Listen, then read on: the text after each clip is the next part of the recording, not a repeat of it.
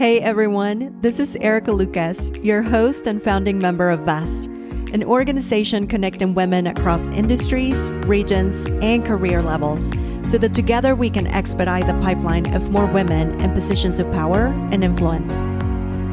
Welcome to another episode of the VESTHer podcast, where we explore the invisible barriers holding women back in the workplace and share stories of women building power collectively.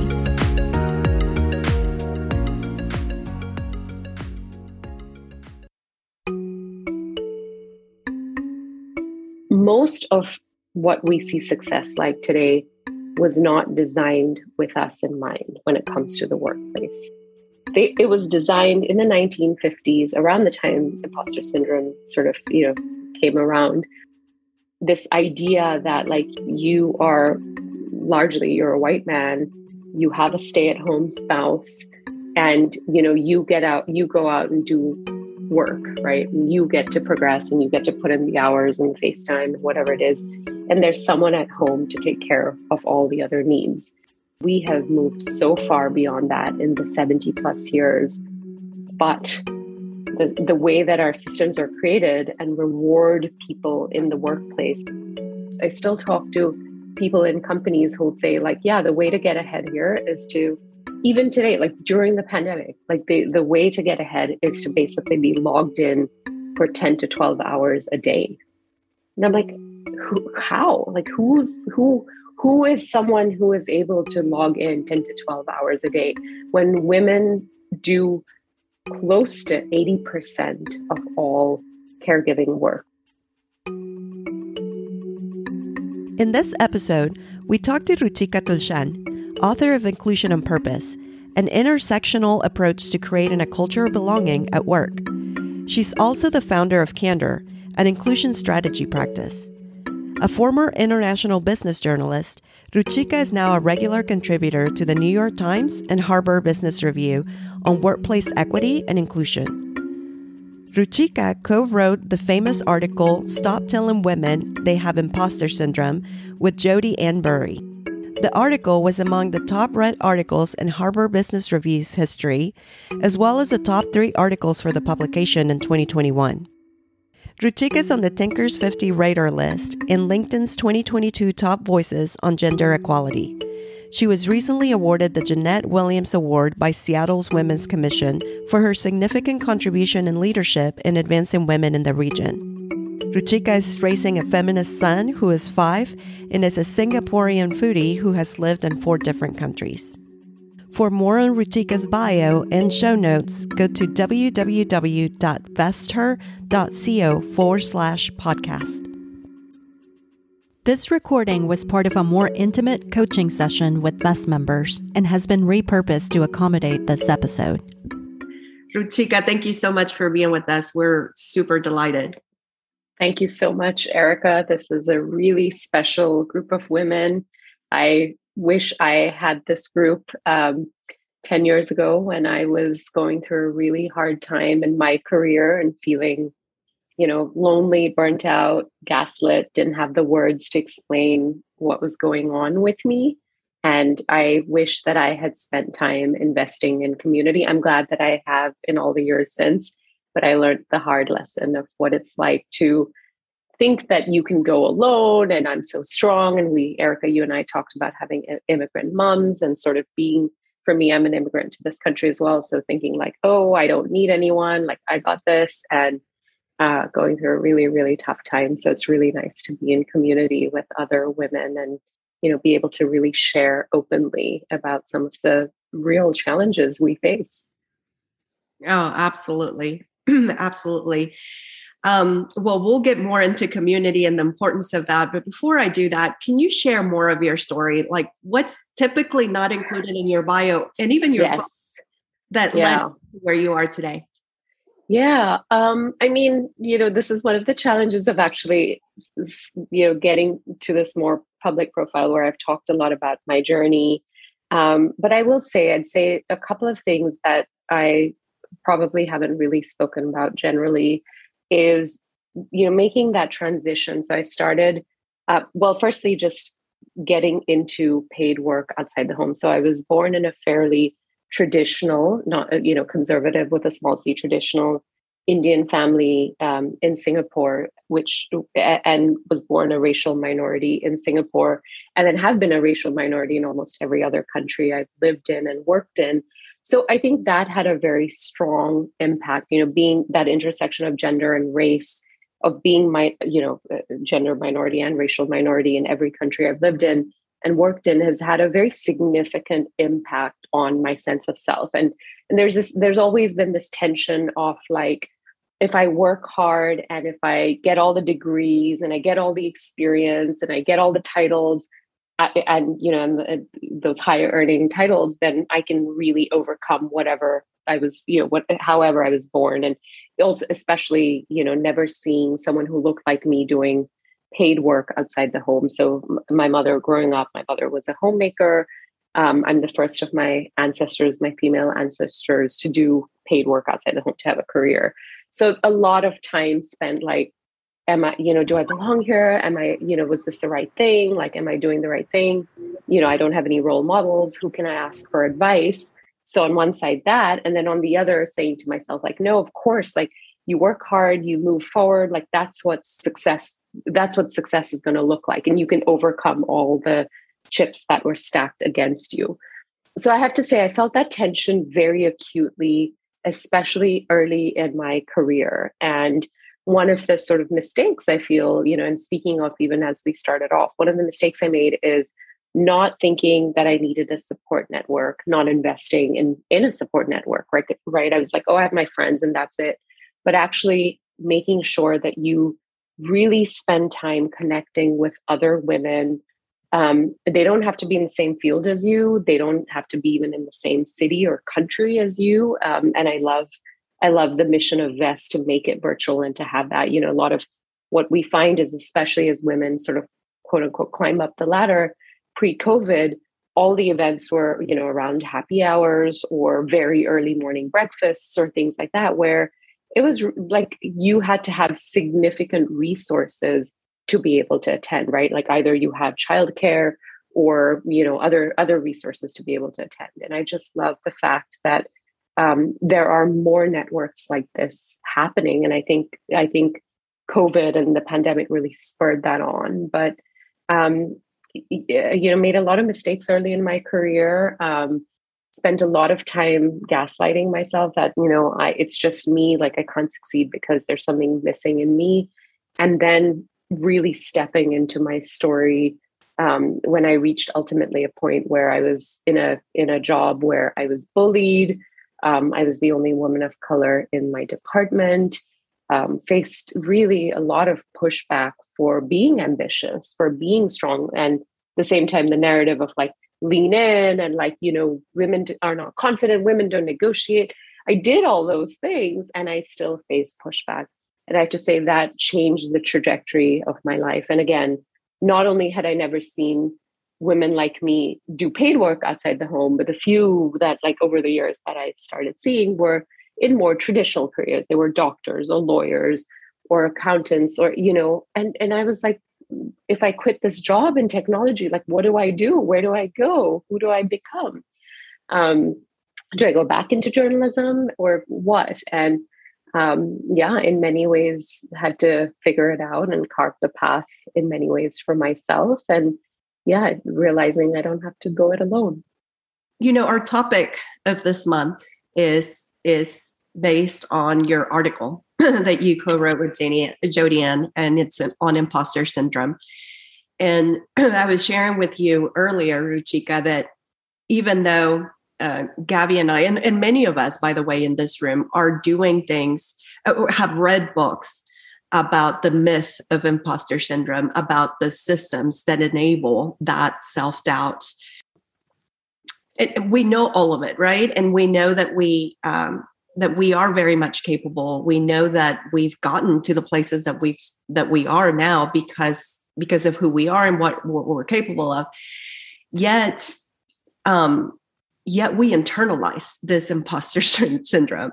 I mean even even myself i was sharing the story everyone with Ruchika that you know how long have we been doing invest eh, right? Now almost for two years. And even before that most of you know that i invest in women-led companies and i believe in in everything we're talking about. And right now i'm in the process of raising a fund to invest in women-led companies because i believe in it so much. Yet i still feel like an imposter i still feel like i have to prove myself once over and over again. I still feel inadequate. I still feel like maybe i'm not i shouldn't be doing this. How do we overcome it then? If we still know everything we need to know and we've read everything we need to read yet we still somehow figure out a way to internalize it and you know we still overcome but but we still very much have that sense of mm. inadequacy within ourselves often mm.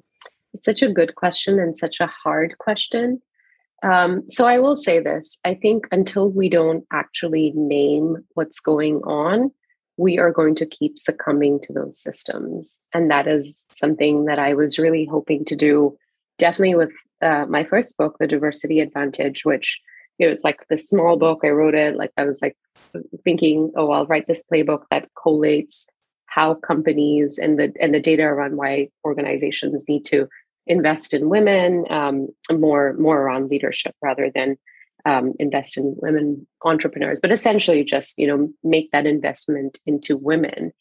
And you know if i write this playbook and i collate all the research like people leaders are going to read and be like yes definitely let's let's go and invest in women. Let's create a women's leadership program where we both support women as well as educate men and other people in positions of privilege and power about bias and everything's going to work out great. Guess what happened? Most of the people who read the book identified only as women.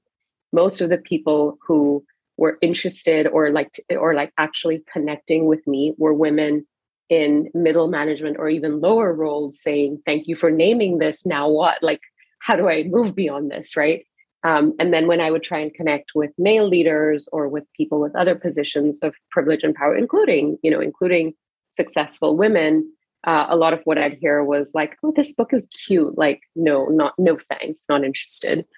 So for me, it was you know it was a bit of a big shock because I always thought, oh well, you know, again very naive, I guess, but Always thought, oh, you know, people want to do the right thing, they just don't know how. And if I create this book, like that'll you know that'll show them how to do it. And I really, I first book talked about like similar to what I inclusion and purpose, which of course I expanded a lot more. But you know, what are what does inclusive hiring guidelines look like? What does it mean to to look at pay equality? What does it mean to um, you know sponsor women, not just mentor women, but sponsor women? Which all this research had had existed for a while, and I think what the mistake I made and the mistake that I am learning from and that I'm hoping to do different this time is to also equip women with the language to name, hey, this is what's happening to me right now because I didn't have that when I was going through a more corporate career, right? I didn't I didn't have the language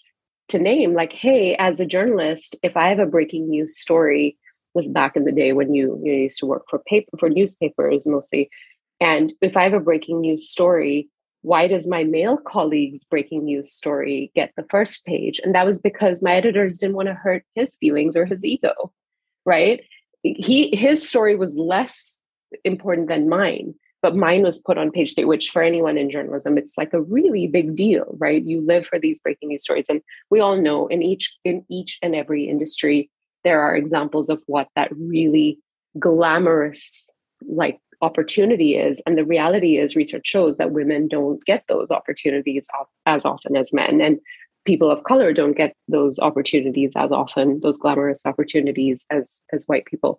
So there was that. And then you know in the technology industry hey like why am i like people are overlooking me they're they're or they're interrupting me or my ideas even heard or this guy got credit for something i said or my idea and again not being able to name it and actually like say like this is what it is i think that's what continues to feed into that feeling of like imposter and I don't belong and there's something wrong with me and I need to change. And I also want to say, like, these systems are really strong. The systems that were created to I want to say oppress us for sure, and you know it might feel very extreme, but the systems that were created to keep women in their place, and unfortunately, we're seeing it happen right now on a political level. But the systems that were created to keep us, quote unquote, in our place are really strong. You are swimming in waters where you were not supposed to thrive. And so, what does it take to go beyond that, right? What does it take to find that inner strength to say, to, to, to, to really push back against these very, very strong systems, right? And so, for me, some of those things are definitely being able to name them because if you don't name them, if you can't identify and name them both for yourself as well as when you know others come to you they're like hey this is happening to me that's something that i think the power of movements like the me too movement um, like black lives matter and the movement for racial justice in the workplace. First time ever first time ever in my life that i heard companies talk about violence against asian women was last year aapi women when there were a spate of very very public anti-Asian, um, you know, uh, unfortunately, hate crimes against specifically against women. Before that, in all these years that I've been doing this work, I'd never heard anyone name it. Right. So when you name it, that gives it power, right? And that gives you power because it tells you, like, hey, this is what's happening. It's not just me. I can overcome it. So that's that's the number one thing. Number two is, you know, I say this and I'm gonna like say this until the end of this call, and then hopefully my voice won't reverberate in your dreams and nightmares tonight but like really build your tribe you know and and have people again it doesn't have to be your best friend it doesn't have to be your mom it doesn't have to be you know people who you've grown up with or like have always called your friends like that those that has its place right? And but again my i i love my mom i'm super close to her. Until recently she didn't work outside the home so when I would come to her and I'd say, Hey, you know, mom, I'm facing this issue, she'd say, Well, guess you're so lucky you got this opportunity. You're living my dream. You're doing things that I could never imagine. Like, just power on. You'll be fine. You'll be fine. And so you building a tribe of people whom you can talk to, whom can really hold space for you. They don't have to be your best friends at all. Um, I think that is something that helps us overcome but i will acknowledge it is really hard and it and there are other ways you know rest and recovery meditation really taking time to step away when you need to and investing in other areas of your life as well whatever that is relationships or exercise or dance or whatever it is for you. That i think is really important too. Thank you because i needed to hear everything that you just said. Even though thank we know you. it it's like it, we need to keep continue to hear it um, I don't want to assume, even though we've shared that article multiple times uh, with our VEST members in the past, and, and even this uh, in our newsletters, we do a newsletter every week. Uh, we've Thank shared, you. but I don't want to assume that everybody has had the opportunity to read it. So, what are, can you give us an examples of some of the systems that we're talking about that often um, do oppress and do keep women from achieving economic mobility and, and, and mobility yes. in general in the workplace. Yes.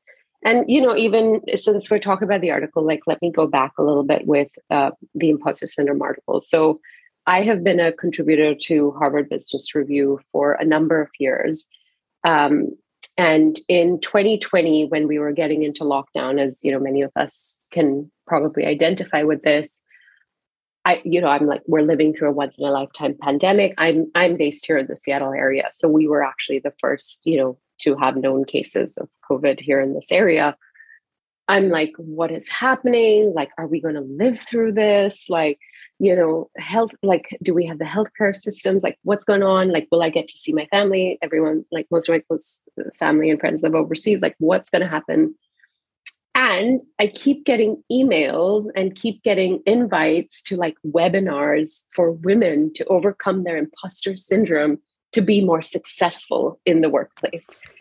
And the cognitive dissonance of like imposter syndrome and confidence and like negotiate your way to success and like once in a lifetime pandemic and people are dying and like we don't know like what's coming it was so real and and i think i just i hit this point where i was just exhausted I was like, I, I, I had the, you know, based on the research I've done and just some of the things I've seen, I was like, I had the foresight to see that this is going to be a really, this is going to be an economic crisis for women, for women of color, for people in healthcare jobs, disproportionately women.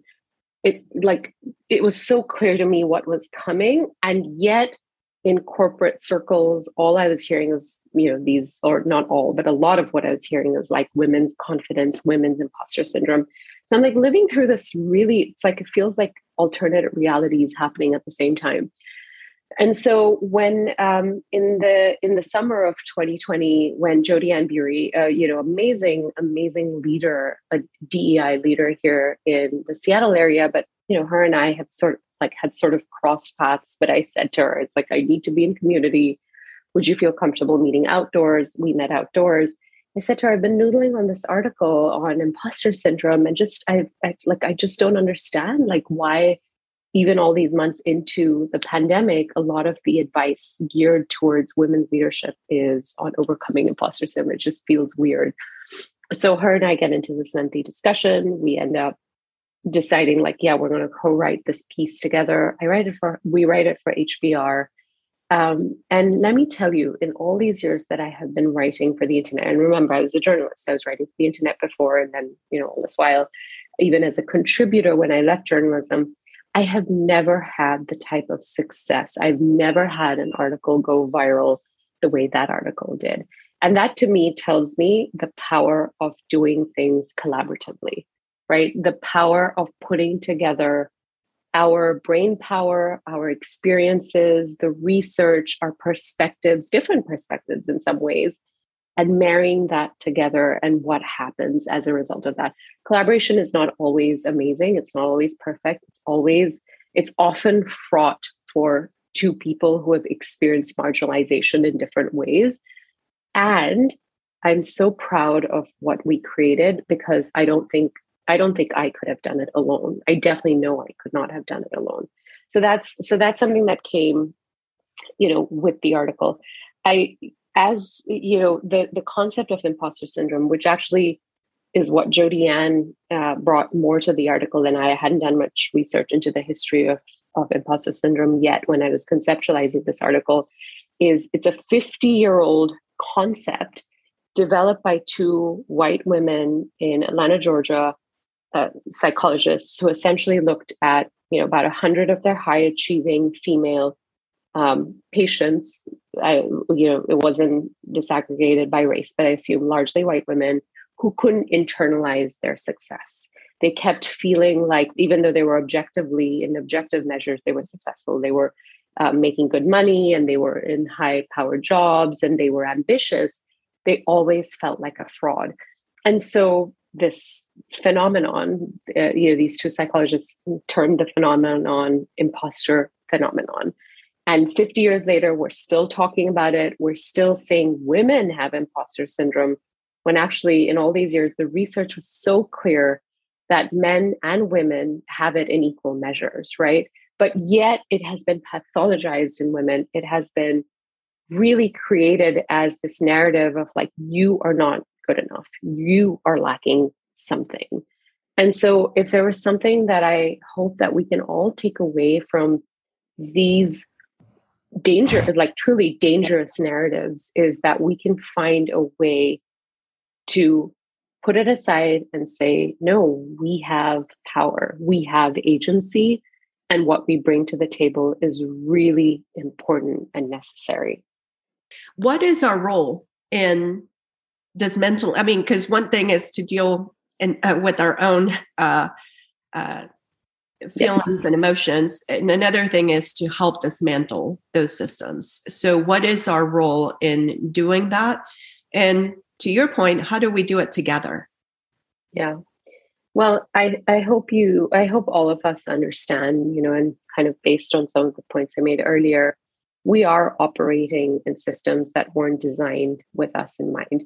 For most successful, quote unquote, corporate success people and as a result like even in, in uh, you know extrapolating that into entrepreneurs who are raising funding and who want to create the next big business most of what we see success like today was not designed with us in mind when it comes to the workplace, right?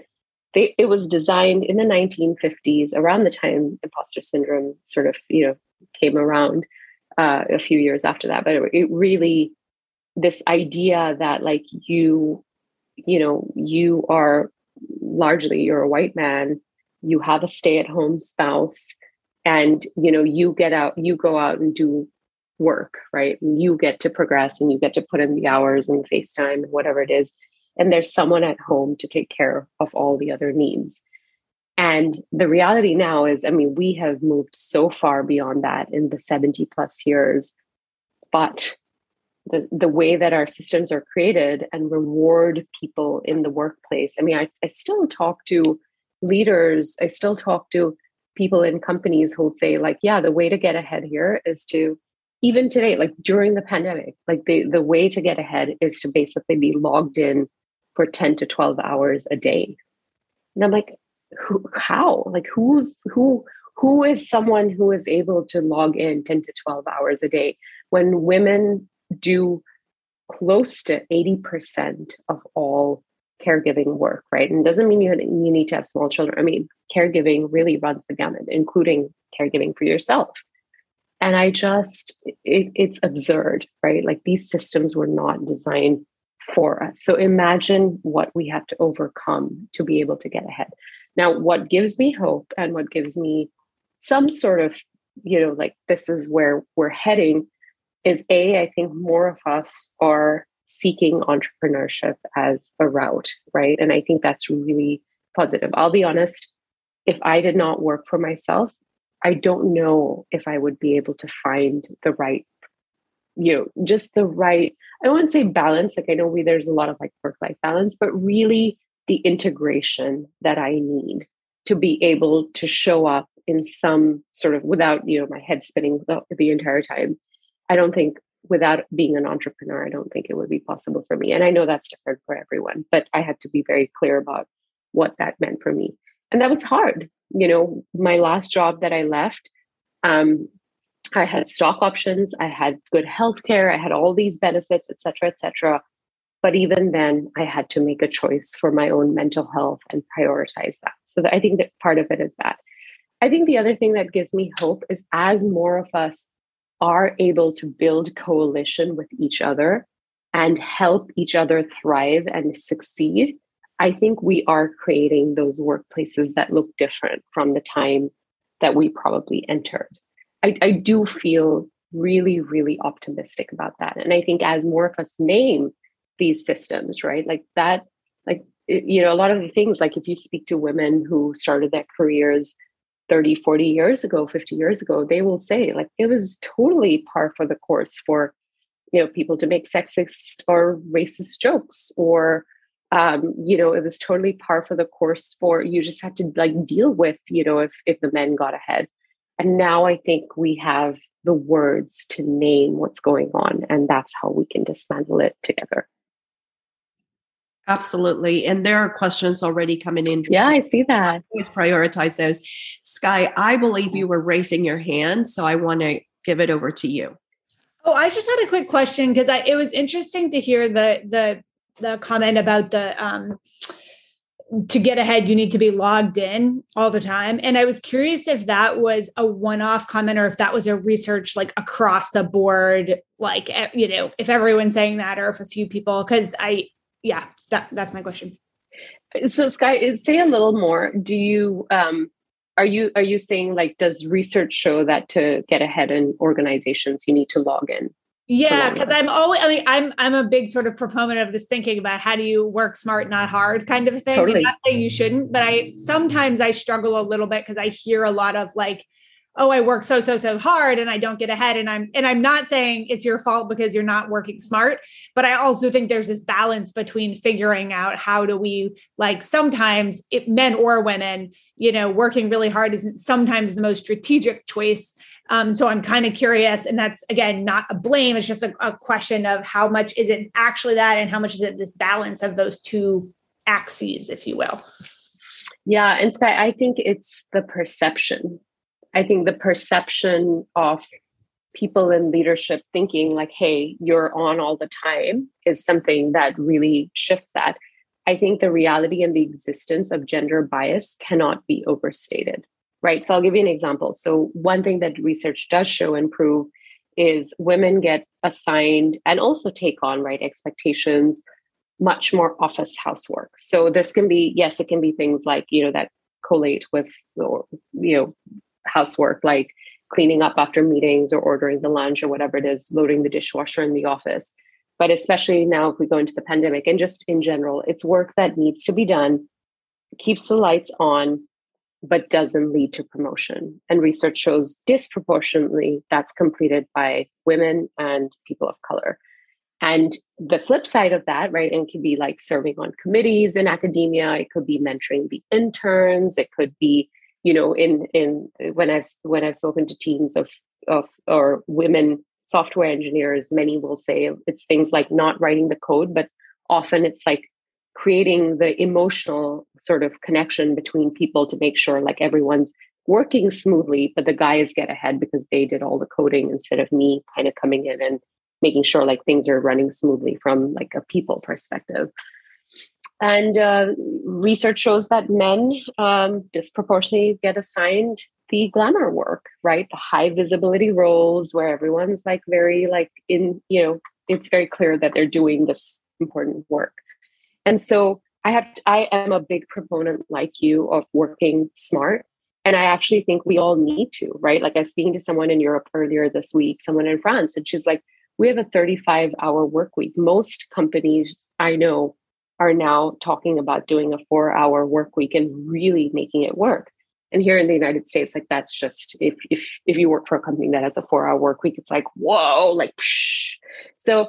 I'm a big proponent of working smart, not hard, and I think part of how we can get ahead and be more successful is definitely talking about our successes, being able to really, um, you know, show up in those very important spaces and make sure that we have people with privilege and power sponsoring us to be there right? Whether it's those high visibility opportunities whether it's those you know big roles or big projects but we can't do it alone. We got to be we have to do it together. And we have to make sure that we have people showing and practicing allyship especially people with in positions of privilege and power. Absolutely um, there's another question. Um, Sheena, and I am going to encourage, hey, listen, we're a lot of us are introverts, and I understand if you don't want to yes. unmute yourself and ask the question, but if you if if you want to just ask it, this is a safe space. Uh, unmute yourself and then ask it. But I'm going to ask this for you, Sheena. Um, she says, from a journalist perspective, how do we break through the clutter with our perspective as women in the workplace? How do we how can we create long-term conversation beyond just international women's day and women's history month such a great yeah do you do you want to add anything to that Hi. Well, so I'm in I'm in PR. yes, and and I work with a lot of women-owned businesses, and it, you know it's a struggle if there's not some additional news peg or angle mm. to generate interest in just our story as women. And I'm just curious if you have ideas on how to approach that.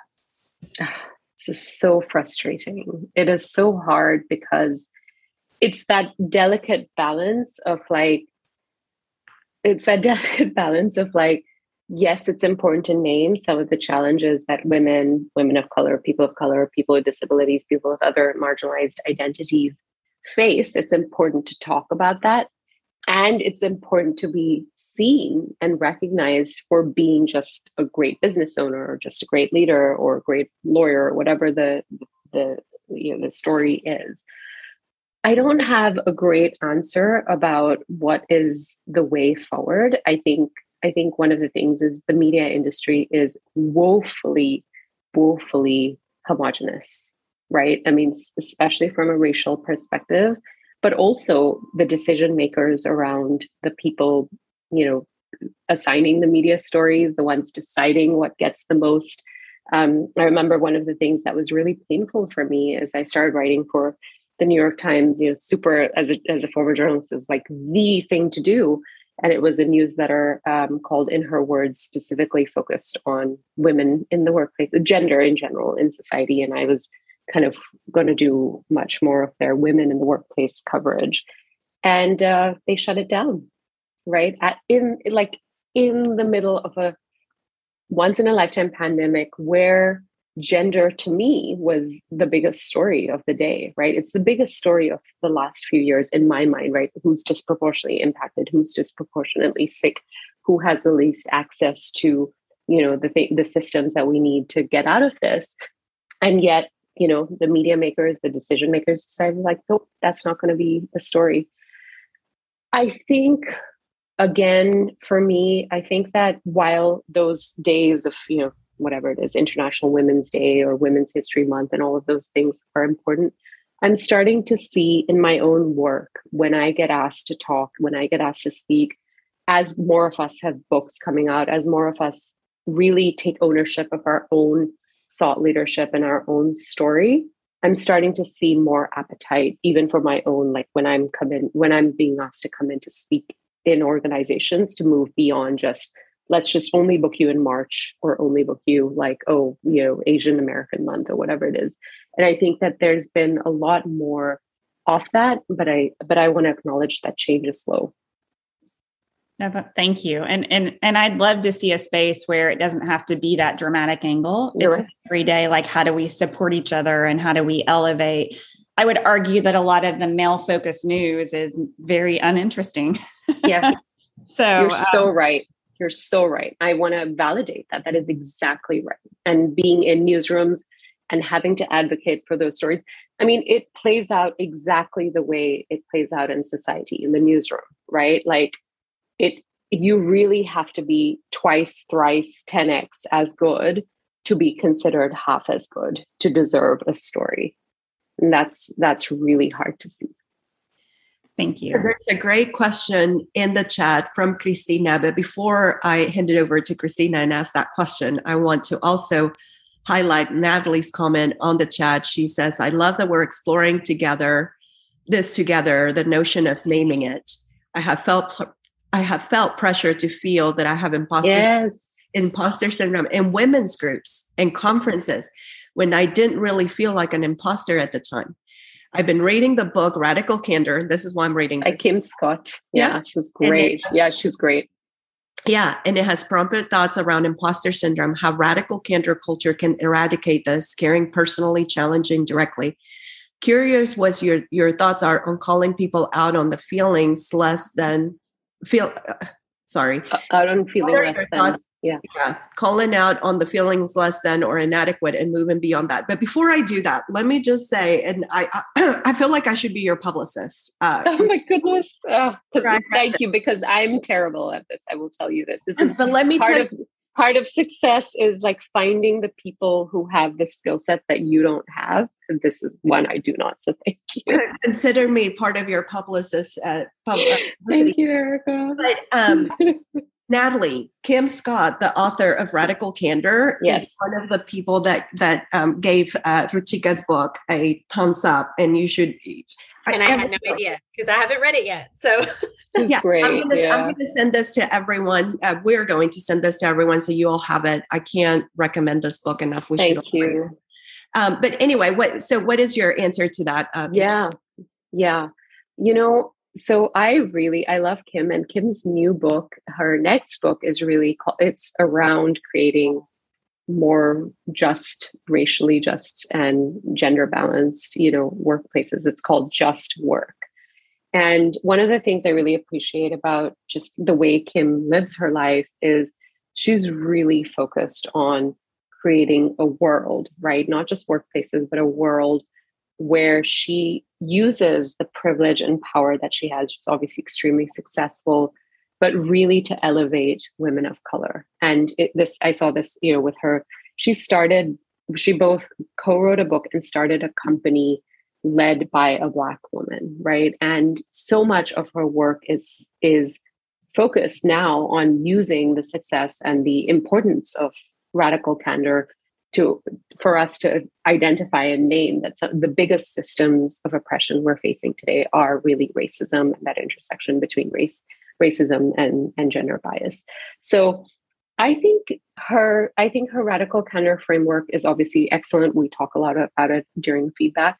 I think a big part of being able to challenge these notions of imposter syndrome is to name the systems, right? Like you name the system, like, hey, this is what we're operating in. And actually, Erica, I recognize I never really fully completed your question, right? But what we're facing, the systems of oppression, we're facing racism, um, sexism, hyper greedy capitalism, which is extremely exploitative, um, uh, systems that don't value quote unquote women's work and especially caregiving work, which we know disproportionately are, is completed by um, women, and then and then on top of that, systems that penalize people um, and and are just extremely oppressive to people who have disabilities, mental health challenges. So, I mean, I could go on, but this is what we're facing.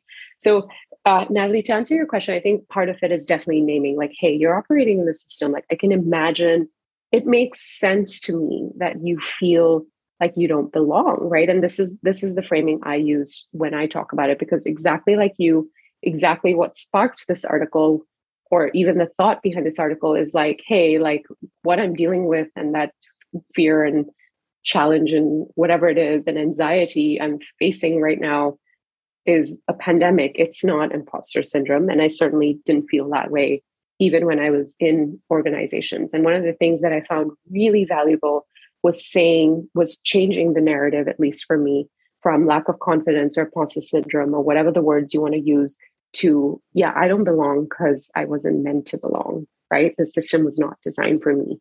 And then moving from there. So just sort of wrap up and i know there are other questions. I think the the the the way to be really open and honest about this and challenge someone by caring personally is saying it makes sense that you are feeling these feelings, right? Because those feelings are valid. And have you considered how you are operating in a system that hasn't been designed for you, right? Have you considered what could be causing and leading to these feelings? I think one of the one of the big harmful effects of the lean in movement and narrative, and there's research to prove why it's so harmful, one of the big impacts of the lean in movement was it put all the pressure and all the it really invalidated the the gender bias that women were facing in the workplace right? So it, it blamed you for not leaning in and for not raising your hand for those big projects and for saying like hey i need a break. Like I've, i'm either going through a major health thing or like i've just had a child or like someone in my family needs care or whatever it is it was your fault that you were not raising your hand. That's what the lean in sort of narrative and other related narratives did.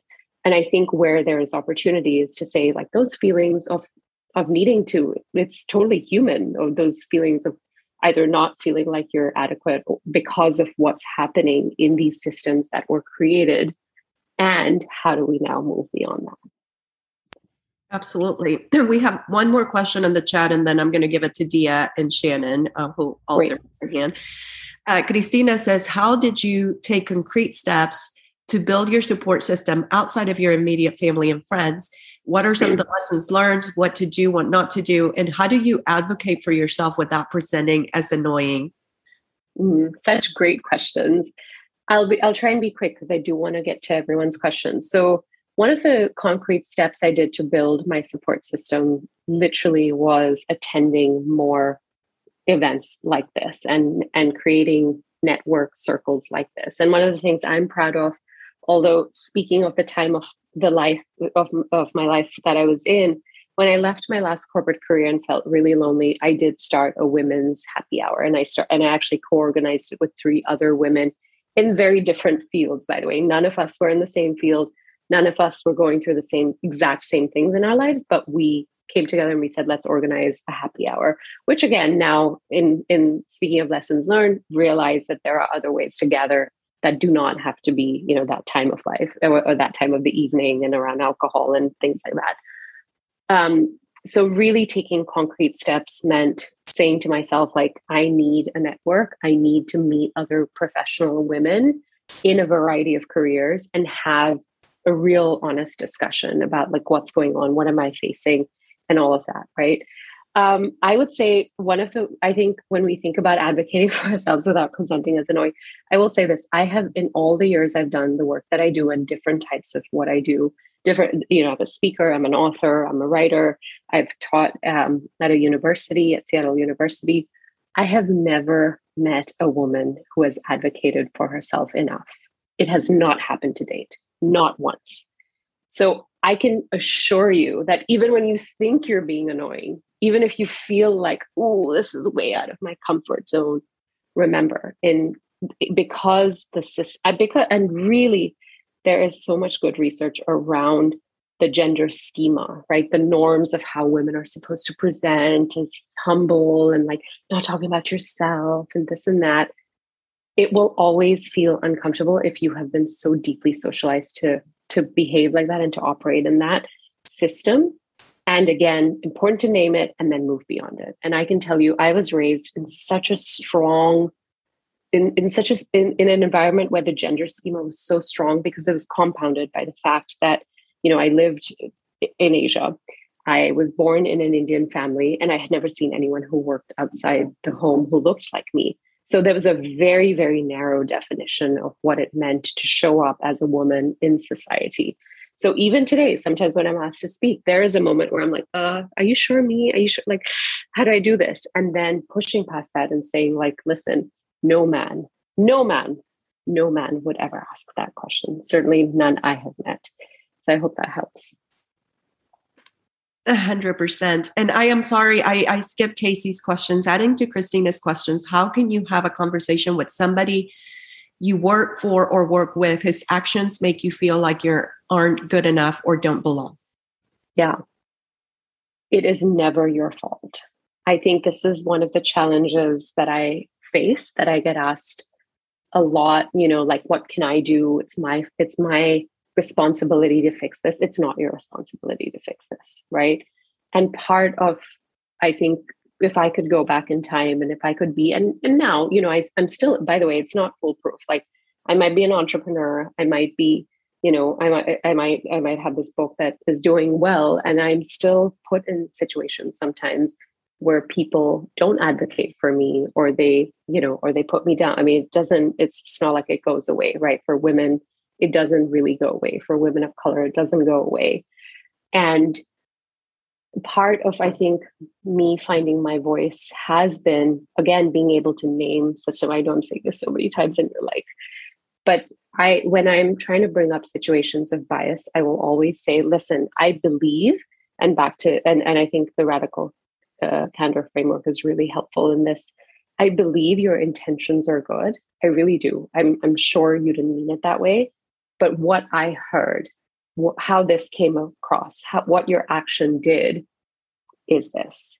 And that's been one of the ways that I've um, brought up and been able to, like, you know, at least bring up situations of bias. It doesn't always work. And I wish I could say, like, here's this like five step program where it always works. It's foolproof. It's not, there's none.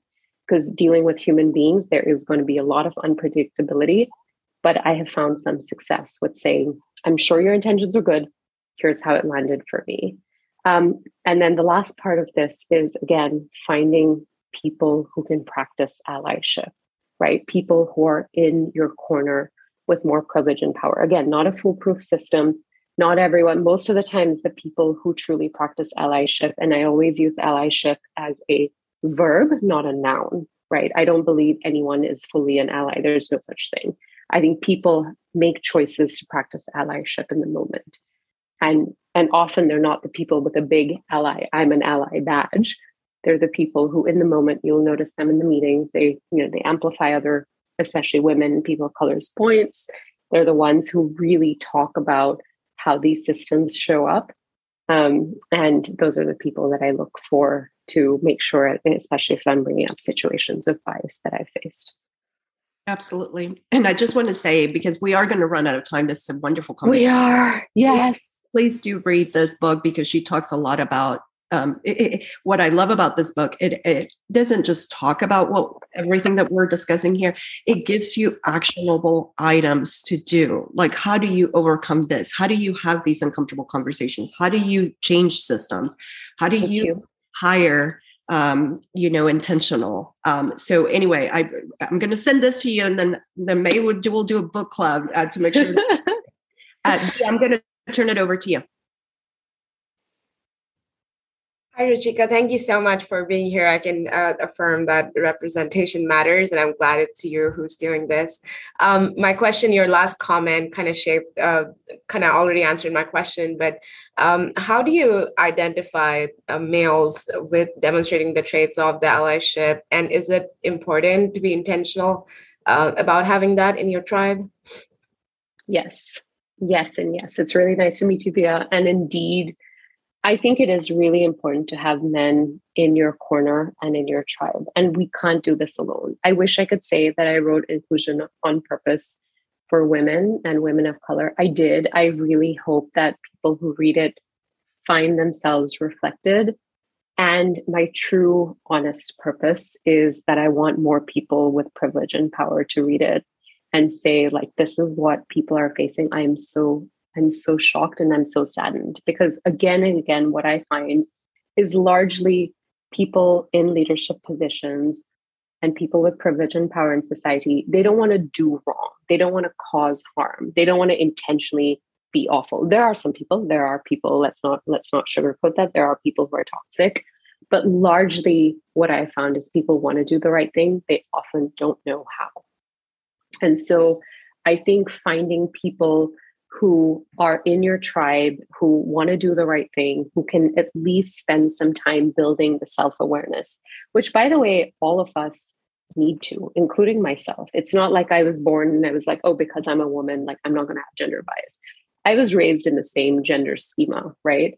I have certainly been socialized to believe like a woman who is more confident or more dominant, you know, isn't necessarily like a nice person, right? I too have subscribed to the gender schema of like, oh, this person isn't likable. This woman is not likable because she's dominant or she's strong. And then add to that racial bias, right? Like some of the some of the really harmful tropes we know different women of color, different groups and ethnicities of women of color face. And I have had to decolonize myself too. And I talk about this in the book. So I really think that it is important to both build that self awareness in ourselves, but as well as find people who are also doing the work and on the journey with us. And again, that may not look like what you think it looks like, right? It, it may not be the person who's like marching at the Women's March and like posting, you know, like a black square, which on social media and whatnot. It can often be someone who, again, in meetings shows up and says, hey dia like I, I think that was a great point dia made in this meeting. I want to add to that right? Amplifying your voice. It could be someone who you know says to you takes you to the side and say and says you know hey i know you're negotiating a salary raise. Uh, just wanted to let you know my salary is this or like you should ask for this or like here's how you navigate this tough new client. Those are what i mean when i th- that's what i mean when i talk about practicing allyship it's not who you are, it's what you do. And I think we all need that in our tribe as well. We need people like that in our tribe. I don't know if we haven't enough time because I was going to move us from generalities to ask for specific personal coaching on an issue that I feel yes, like I've been catfished. And um, so I'm relatively new to the firm that I'm now with, and we're getting ready to do profile pictures for the website and a relatively innocuous situation, but I'm finding that it's bothering me mm-hmm. the um, parameters they've put on what's the appropriate dress, what's all of those kind of, you know, this is what mm-hmm. you need to look like mm-hmm. for what we want to portray. Um, mm-hmm. And I'm really struggling with is it an issue that's worth bringing up? Is it an issue that um, is appropriate for me to bring up in this, given my tenure, all of those kinds of things? And so I'd love to hear from you, just like, how do you move past that um, i don't deserve to have this conversation all of those kinds of of things around these kind of topics. Shannon thank you for asking this question because if it's bothering you i can bet you it's bothering other people. And that's what's been you know for a lot of the people who have studied especially racial bias in in you know and and come up with academic research for it who have been a proponent of like we need to study whether it's gender bias whether it's racial bias and faced a lot of like oh it's just you it's just in your head like we're not going to fund your research for this. What you will find is largely once they were able to push past that and you know and face so many barriers and push past it it really ended up being everyone or a very very vast majority of people who said yes this exists. I face this too. And it's often that challenge and that pain of being the first and and being the person who brings it up right and at the end of the day i can bet you that there are other people who are taking issue with this i definitely say that it is worth bringing up i think again being able to identify who are the people who are going to practice allyship and who will really listen and again going from the framing of like of inquiry, right? I, am sure this was intended in very good intentions. We want to have a website that looks blah, blah, blah. And here's how this is landing for me. Is there a different way to approach this? Um, I think it is absolutely worth bringing up. I do want to say thank you so much for you know being who you are. It's extremely important to have a name to something that we have felt in the past and to feel that we're not alone. I think that I, I absolutely just having the name and hearing other ladies feeling the same way I've felt in the past empower me. And we need to do more of those meetings because, like, I bet on tomorrow's meeting um, that I will be sitting in a table uh, with a bunch of all white men. Um, I'll be feeling differently and I won't feel as an imposter. Um, as a last comment, I found myself, and I remember about five years ago, watching football Monday night so I can be prepared for my corporate meeting Monday, I mean Tuesday morning. And um, it, that is how imposter I felt. And I'm not from this country. I mean, I I wasn't born and raised here, so football is not even it wasn't on my radar. And now I'm like, I was so dumb. I didn't, I didn't need to know the bigger players and what happened Monday night to fit in in my Monday morning yes. corporate meeting. So thank you, thank you for what you what you do. You did not, and you were not stupid. You were in an environment that didn't make you feel like you belonged, and and now I can see that you're changing that, and that's amazing, right? We all need to do that for each other. We need to we need to hold our space for each other because it is so easy to fall prey to like oh it's not me who's good enough and i need to do all these things. But you are all of you you're enough. You're showing up for yourselves and you're showing up for each other. I mean that is so powerful. If you enjoyed this episode leave us a review and subscribe to our podcast for future episodes. You can also join the conversation by becoming a VEST member. Go to www.VESTHer.co and apply today